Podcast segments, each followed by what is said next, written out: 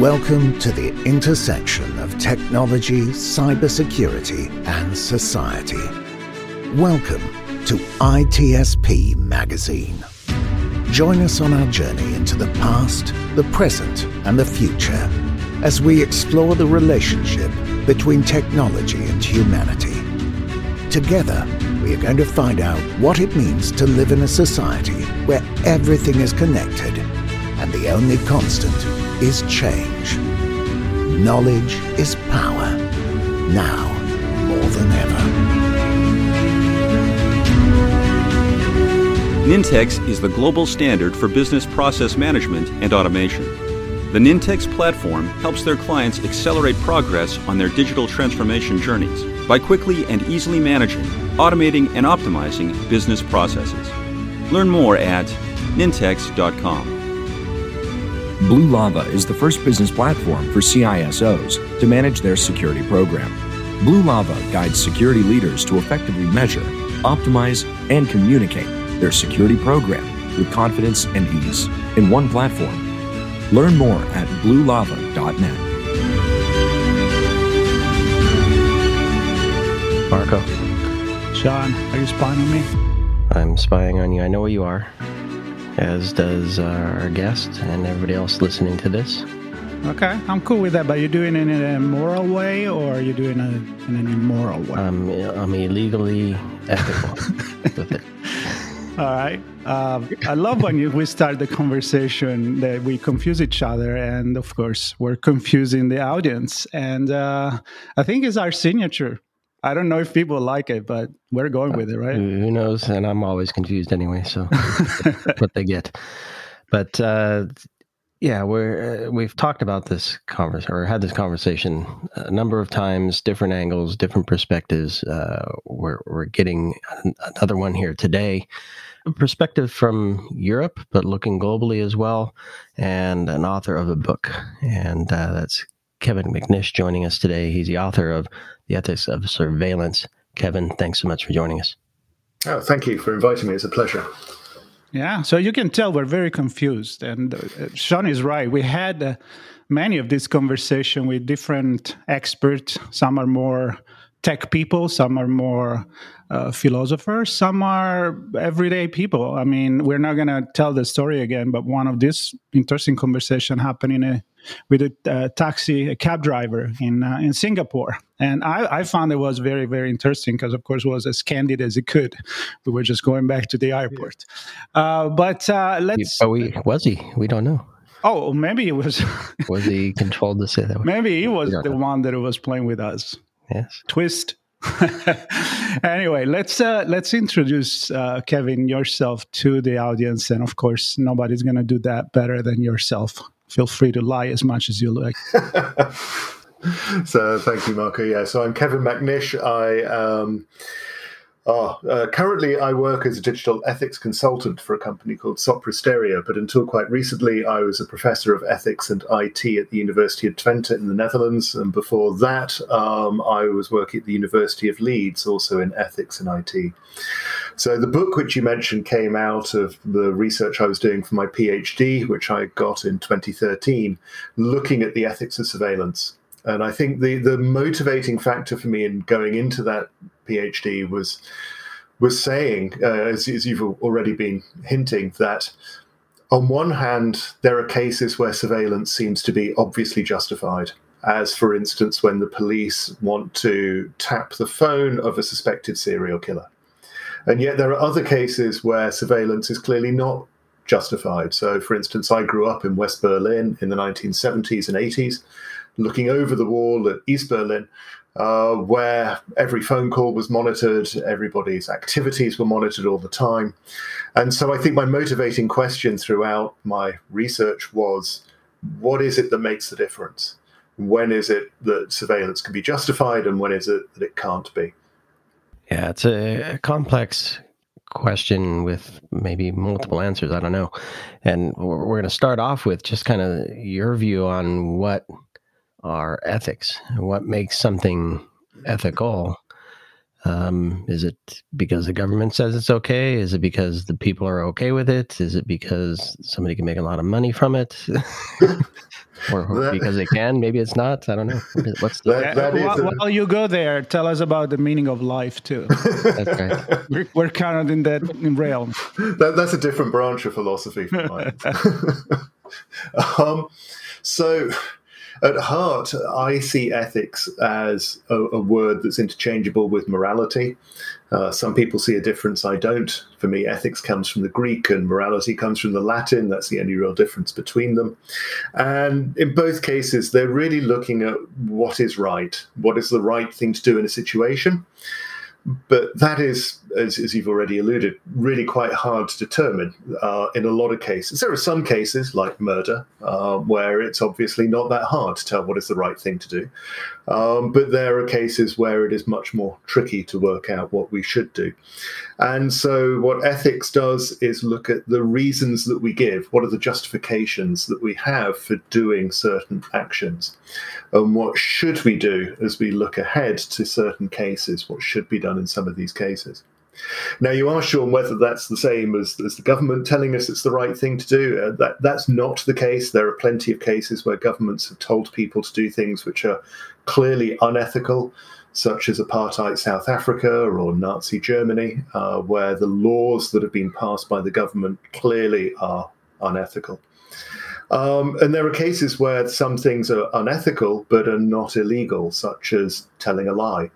Um, there are no laws against that by and large. Obviously, if you tell a lie in court, that's that's illegal. But um, but if I lied to you about my age now, for instance, nobody's going to come and arrest me over that.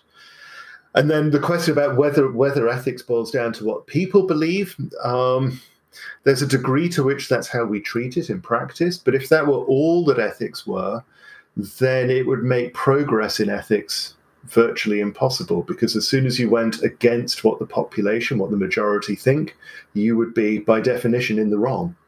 And so when people started arguing that slavery was wrong, even though the majority of society thought slavery was right, the people argue, advocating for change would have literally been wrong to do so because they would have been arguing against the majority. So there, has got to be more to ethics than just this is what the majority of people believe, because certainly in the light of history, we tend to think that the majority can get it wrong. And that wouldn't be a one-time thing. we we have seen the majority, uh, maybe not the majority of the uh, world population, but the majority of a country to get it wrong for a certain period of time. And and again, you know, what, what's wrong was right. I, sometimes I wonder if we go on a different planet, it's like talking about uh, life, right? Like, for us it's normal to stand on two feet and breathe oxygen and air, but maybe it's completely different somewhere else. But this said, we are on the same planet. We're living together. So how we're going to work that out?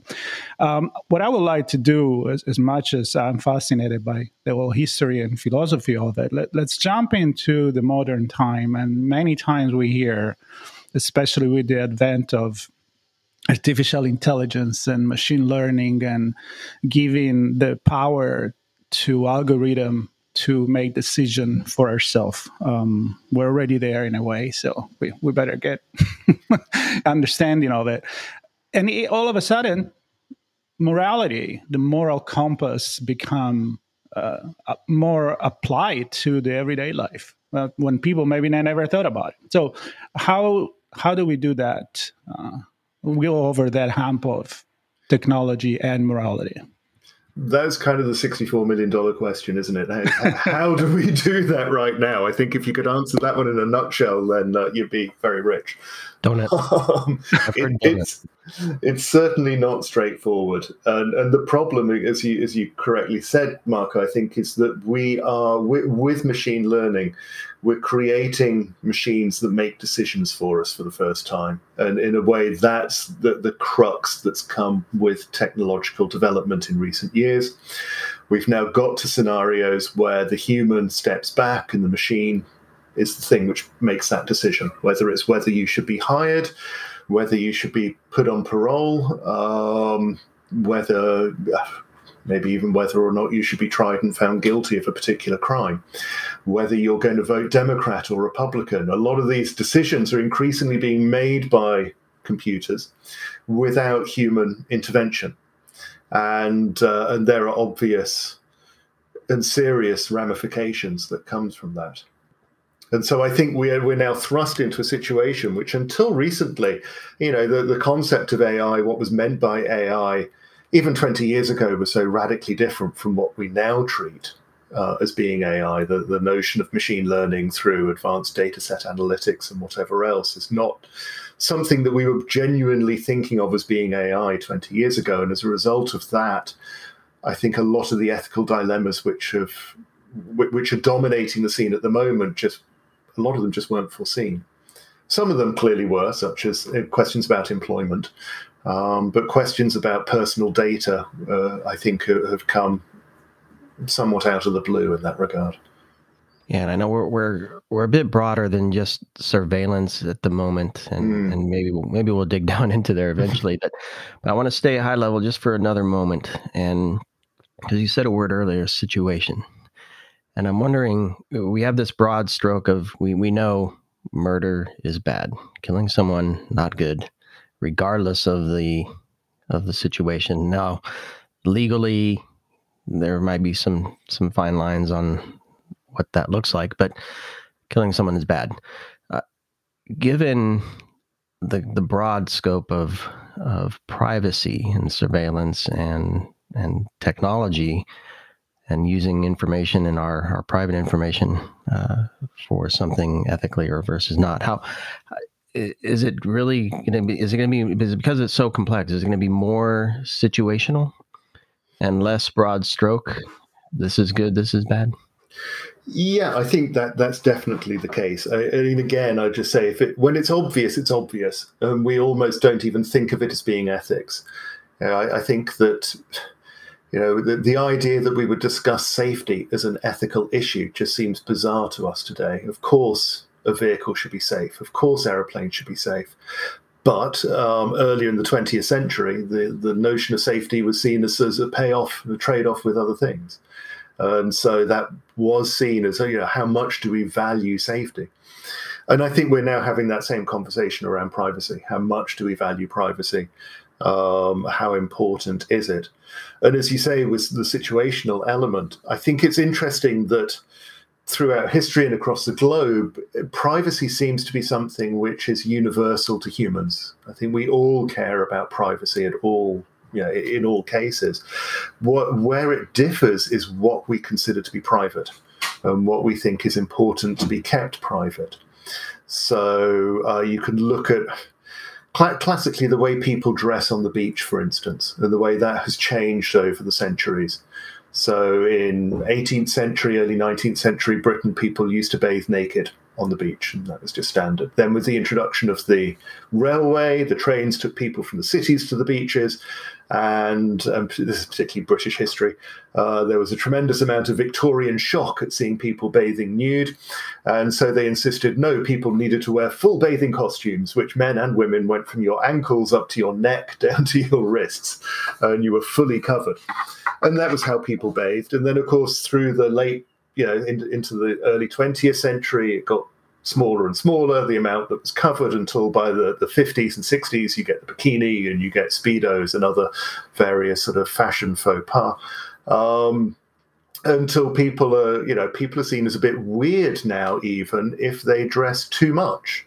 Um, particularly in Europe, we've had uh, debates in the last 10 years about um, Muslim women who want to cover up when they're on the beach and almost saying that's wrong that you're covering up. And so we're seeing this sort of massive wave move between what it's always considered important that you hold some of your body to be private. But over the years, what we consider important to be held private changes. Usually it comes down to what, what I do is right and what you do is wrong. So you should listen to what I do. and that's where the cultures come in and uh, that lack of understanding that in this global village we live in, we, we should still retain our difference because that's who we are.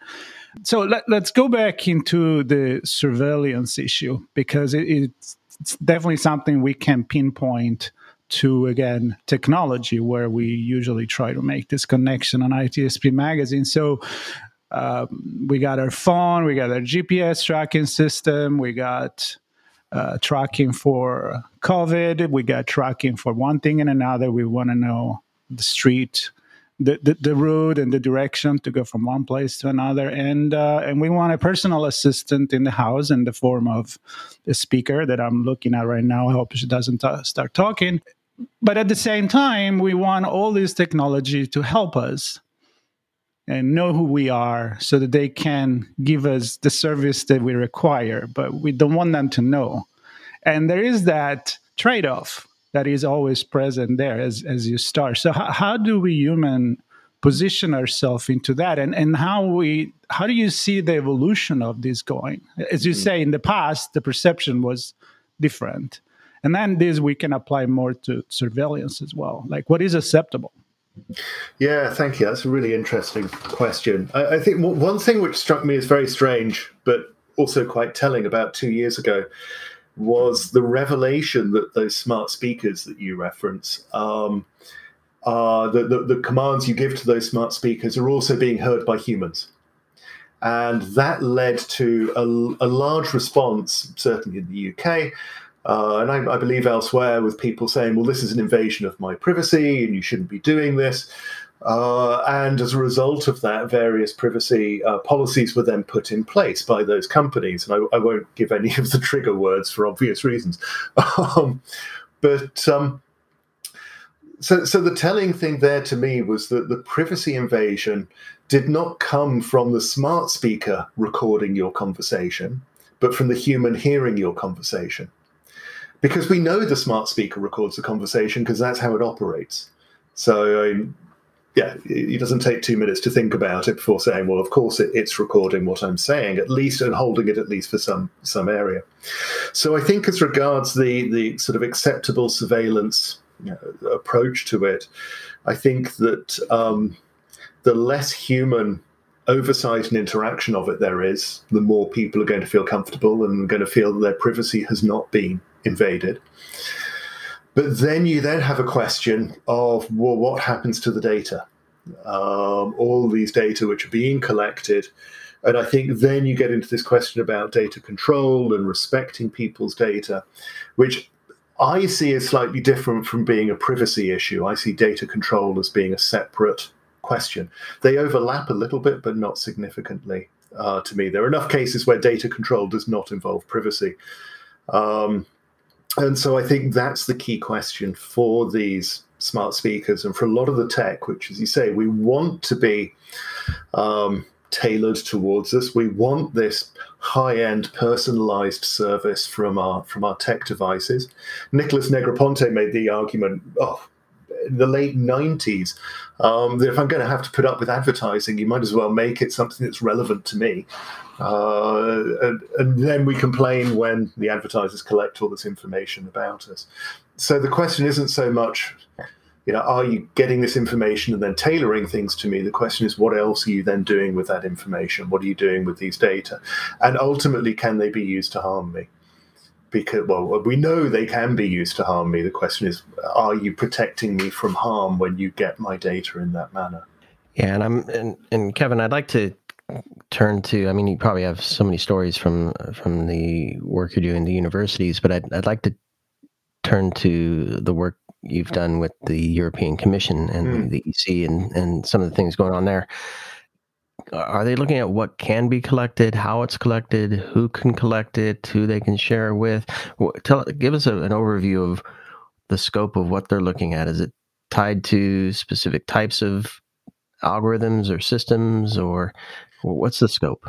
I, am not sure they've got quite that far yet in what, in what I've seen. So, so the way I'm involved with the commission is that the commission has these very large uh, funding drives, which last for typically around seven years. Uh, they're worth billions of euros, where the commission uh, funds research projects to be carried out by industry, SMEs, and academia together. Uh, they look at a variety of things, whether it's test beds for drones to um, the societal impact of AI and questions like that uh, are sort of generally being thrown up and looked at. Uh, and the role I typically play in that is coming in and saying, okay, I'll, I'll, look at the project and then say, what are some of the ethical challenges of this project? Uh, what are the ethical issues which get raised up by it? So, if you're looking at drones, it can often be a question of, well, could the military use this technology? Are you looking at selling it to the military? And in the past, that has been problematic for the European Union because the European Union currently does not have a military mandate.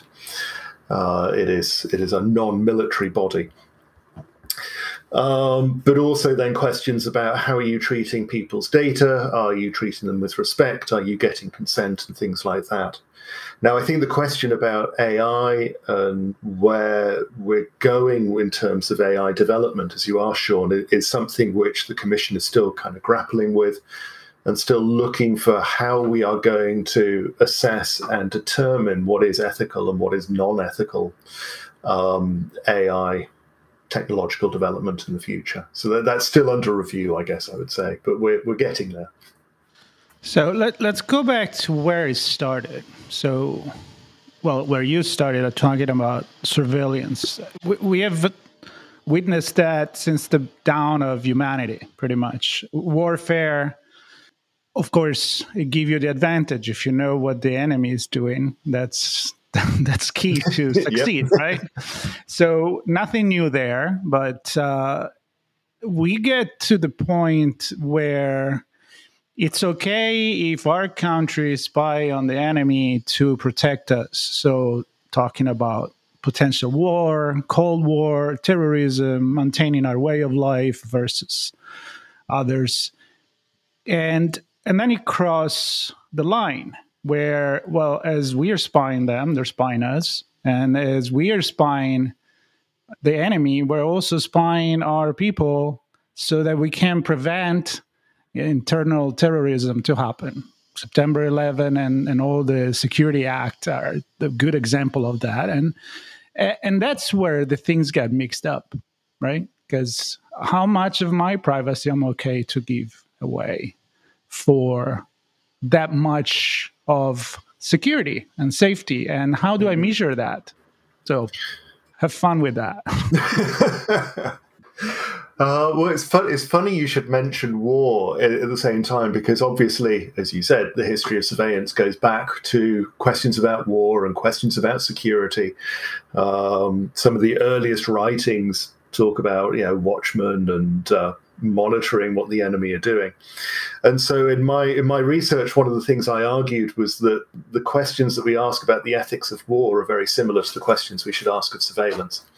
So what are you doing? Why are you doing it? Is it proportionate? Is it discriminating between those people who um, are legitimate targets and those people who are not legitimate targets? Um, is it necessary? Are there less intrusive or less harmful approaches that you can take other than surveillance? Uh, and those are the sort of questions which I was raising in my research. So I, I actually wrote a chapter in the book on um, intelligence. I've, got several chapters. One, one chapter on intelligence, one on domestic security, and one on policing. So yeah, I treat it at some length in the book. My, my basic position on intelligence is that it is something which is necessary and actually something which is for the good of the countries involved. You know, we spy on you, we know you spy on us. Um, but that actually helps to keep a certain level of peace in the globe because we all know what we're what, what each other is up to. Um, and and that's just broadly accepted. Now, how we should treat each other's spies when we find them, that's a different matter. And there's some interesting moral questions which can come up there about whether torture is acceptable and stuff like that, which I think uh, yeah, could lead us down into other discussions. When it comes to domestic security, as you said, then it becomes a little bit harder because then you're looking at your own population um, for you know, if it is for security purposes, you're looking at your own population because you want to maintain security in your state, and that is one of the primary duties of the state. So, therefore, I would say that that's pretty much justified. The question is what you, the, the way in which you go about doing that. And so I would come back to this this war analogy, where in war you it is only ethically legitimate for you to target a combatant. You should never target a non-combatant. You shouldn't be targeting a civilian. And I argue for something fairly similar with surveillance that we should only target the liable and we should not be targeting the non-liable. And through that, you come to the conclusion that therefore you should not be engaging in any level of mass surveillance. You shouldn't be targeting everybody in society on the off chance that they might be um, a terrorist or a wrongdoer of some sort. Uh, instead, you need to have a reasonable level of suspicion based on pre-existing evidence or whatever, which can which can justify you carrying out that surveillance. So, Big Brother was wrong. Yeah, I think we're fairly safe in agreement. That was an easy question. Sean, you're up. You said earlier that if you lied, it was okay, right? Nobody's going to throw you in jail. I didn't say it was okay. I said it wasn't illegal. Not illegal. Okay. so in the uh, process. I'm connecting a couple dots here. That I remember a conversation we had where a parent told us about their kids having multiple personas on social media. And presumably some of those had profile settings that uh, made them older, made them live in a different place, uh, like music they didn't like, whatever, something different about themselves. And so I'm wondering, uh, from an ethical perspective, is it, is it okay to have multiple personas like that? And perhaps even maybe by just putting the word maliciously in this context, is it okay to maliciously put something out that isn't real that could perhaps change the outcome of surveillance, even if it is an ethical survey?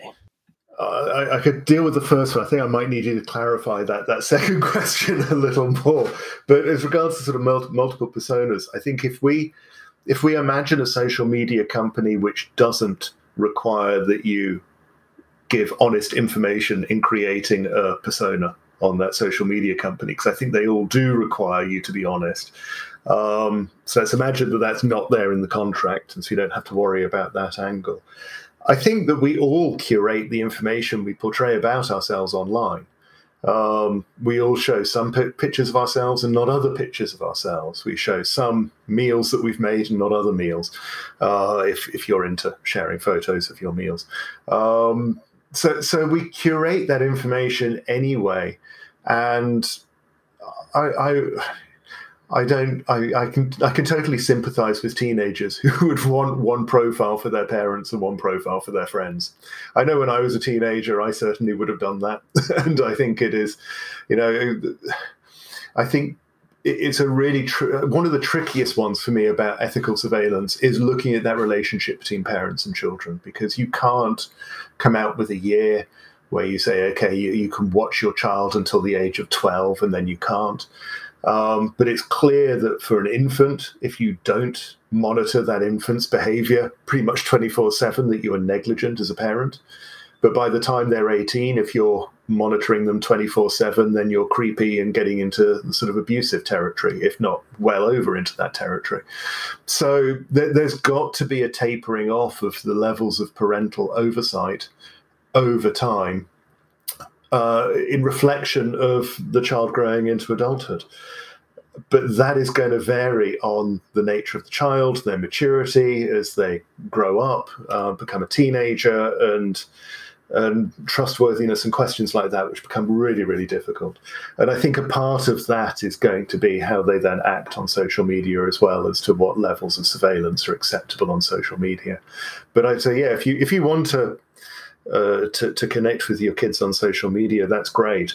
But don't expect that that's the only social media profile they have. I really shock students when they find out that I know that they have a separate profile. So. but, but it's because we tend to forget, and you reminded us when we were kids, we didn't have the smartphone, at least I didn't. And uh, you expect that little wiggle room between your parents I'm sure my parents knew certain things that I didn't want them to know, and they pretended not to know it. It's it's part of growing up. It's part of having your own your privacy and developing in, in a way that, that you want. Yeah, sure, sometimes then you're going to cross the line, but if you control too much, then uh, you create even probably bigger problem anyway. So that said, and uh, of course we could talk forever about this topic because there's not really just one topic. This is about being human in a way. But let's let's go back to the artificial intelligence and advanced technology and all of this, and maybe uh, look into the the crystal ball and where are we going with that maybe based on reality so not just in a utopian dystopian but based on your experience in dealing with the, the european community commission and and and at academic level to what can we really do instead of say well ideally it should be like this sure mm, mm. i think we all agree on that but unless you're Mr. Evil. In that case, we don't agree. But but but in terms of what could be as uh, technology advance fast as it is in our life, no reason to deny it. And what can we do to at least make it moral enough? If mm. that could be the definition of it. Well, I, I, would say historically, our relationship with morality and technology tends to be a fairly rocky one, whereby we let technology run ahead comparatively unregulated and unhindered until something hideous happens. Um, whether that's, you know, I've, I've got the various um, automobiles in mind here. Uh, Ralph Nader's stuff on the cars that were overturning, the problem with the Ford Pinto in the 70s, um, with the dubious design there. Um, and it's only when the tragedy happens that we then have a kickback and say, this is wrong, we need to introduce laws against this. And I think that the the risk is that we end up doing something similar with technology that we we let the technology companies go. And in a way we're in this position already with some of the social media companies. They've been given pretty free rein and then we've seen the errors which they which they uh, uh, generate and then say okay this is unacceptable. We need to pull back a little bit on this. So i don't think it's ideal i don't th- I, I don't think it's as high to say this is an ideal. I think this is realistic that we can come out with frameworks we can come out with guidelines for um, self regulation. But I think we also need to be looking at legislation as well to see where legislation is possible, where legislation is realistic, and where we can have legislation that protects the citizens but doesn't um, restrict the development of the technology. So I, I, want to see the technology develop, but in an ethical way. And so, with things like machine learning, where we're drawing on data sets, yeah, fantastic. Use those data sets, but make sure those data sets are populated by people who, people who've given permission for their data to be used in that way. People who knew what the risks were uh, as much as anyone can in sharing their data. Uh, don't just get data sets that have been collected from somewhere in the world where they've been forcibly extracted from people along the, along the way. Yeah, and I, I think it's a delicate balance here, of course, and as we as we wrap, Kevin, there, there was one thing we discussed at the very beginning, which was if if we are if the ethical are being ethical and the unethical are doing whatever they want, do the ethical run the risk of of uh, being overrun by the unethical? And uh, so I, I asked that, and maybe as a final thought from you is in the context of your policy, do do we overall have a good view of what the risks are and in the scenarios such that we can actually say this is right and this is wrong with AI, or, or are we just kind of flying blind? Uh, I think there's an extent to which, yes, we are flying blind. Um, I think we are becoming more aware of the risks. I think that as time goes on, we will become aware of more risks. Um, and, and of course, who is aware is a, is a question as well. So I remember writing about bias in AI um, in 2012. And at the time, I thought, well, everything that needs to be said about bias and algorithms has been said. There's nothing new to add to that.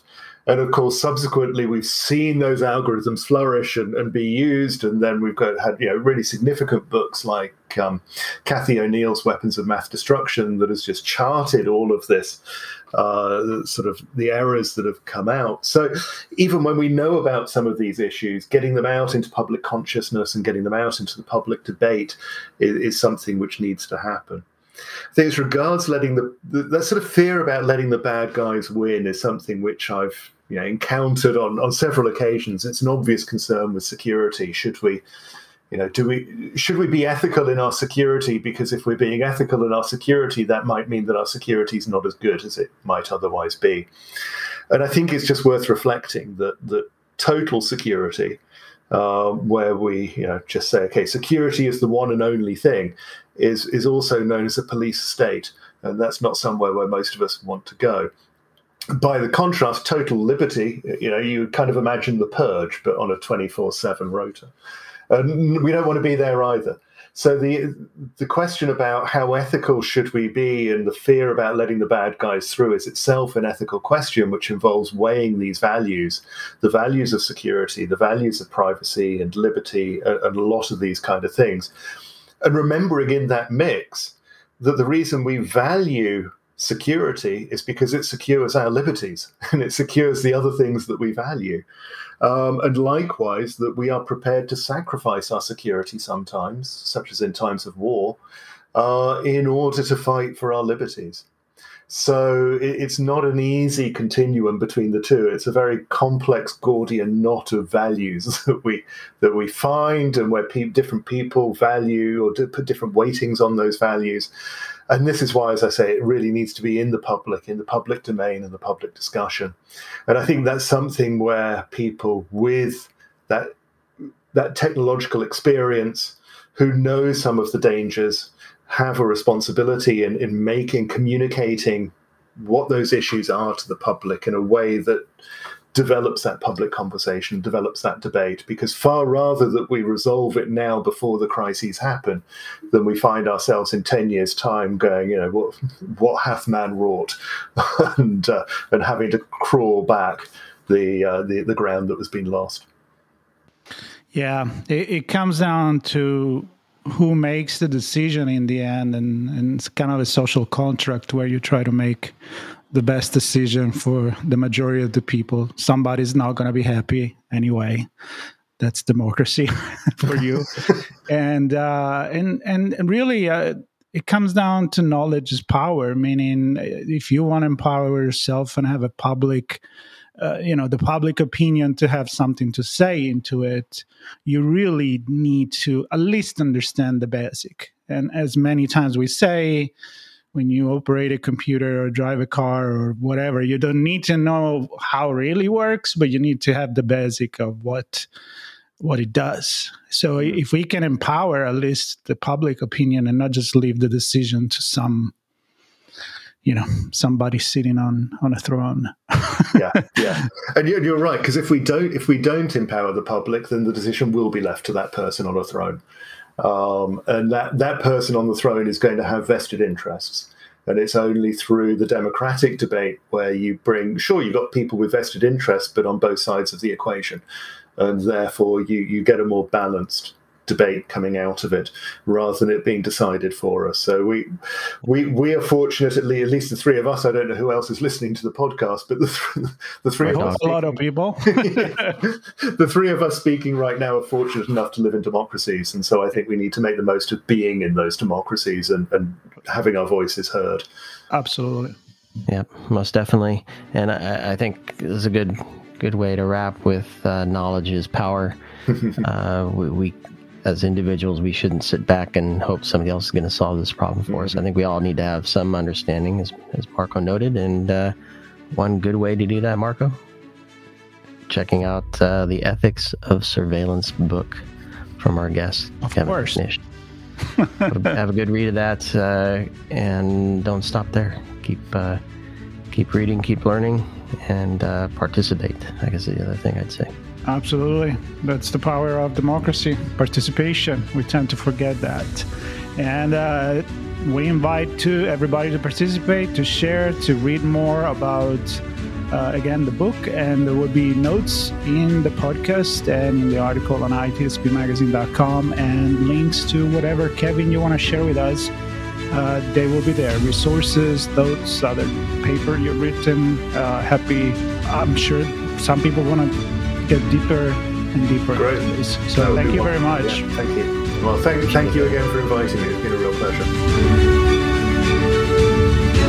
Blue Lava is the first business platform for CISOs to manage their security program.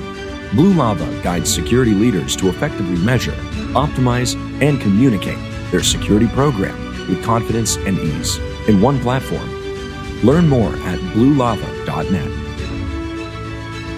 Nintex is the global standard for business process management and automation. The Nintex platform helps their clients accelerate progress on their digital transformation journeys by quickly and easily managing, automating, and optimizing business processes. Learn more at nintex.com.